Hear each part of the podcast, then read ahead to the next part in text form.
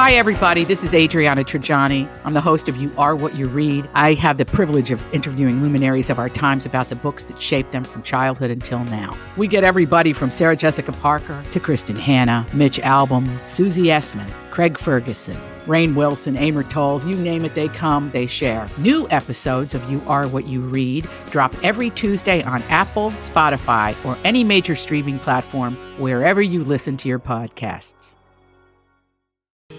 We have solid information.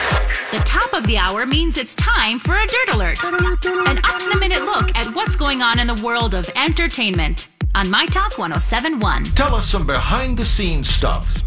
Give us the dirt.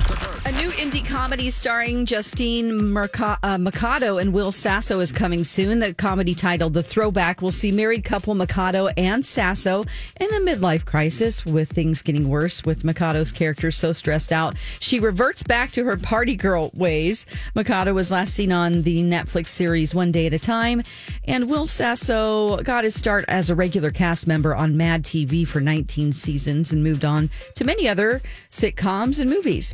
It's hard to believe that The Voice has been on TV since uh, 2011. They just celebrated uh, their anniversary yesterday. Since it debuted, it has seen some transformation as far as judges. Christina Aguilera, Adam Levine, and CeeLo Green were joined by Blake Shelton as original hosts. Uh, Blake Shelton is the only original host, and his staying power has proved him well after meeting his wife Gwen Stefani during his time as coach. And of course, we have our own Kat Perkins as one of the great successes of The Voice.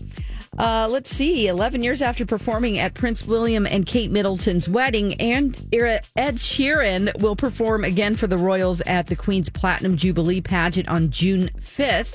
And it's estimated that over 10,000 people are expected to attend the pageant, with up to a billion estimated to be watching it across the world. Ed says he's looking forward to performing and proud to be part of the celebration. It's going to be a great opportunity to bring everyone together. That's the latest dirt. More stories uh, like this, you can find those on our app or mytalk1071.com. You learned so much cool stuff. Dirt Alert updates at the top of every hour. Plus, get extended Dirt Alerts at 820, 1220, and 520.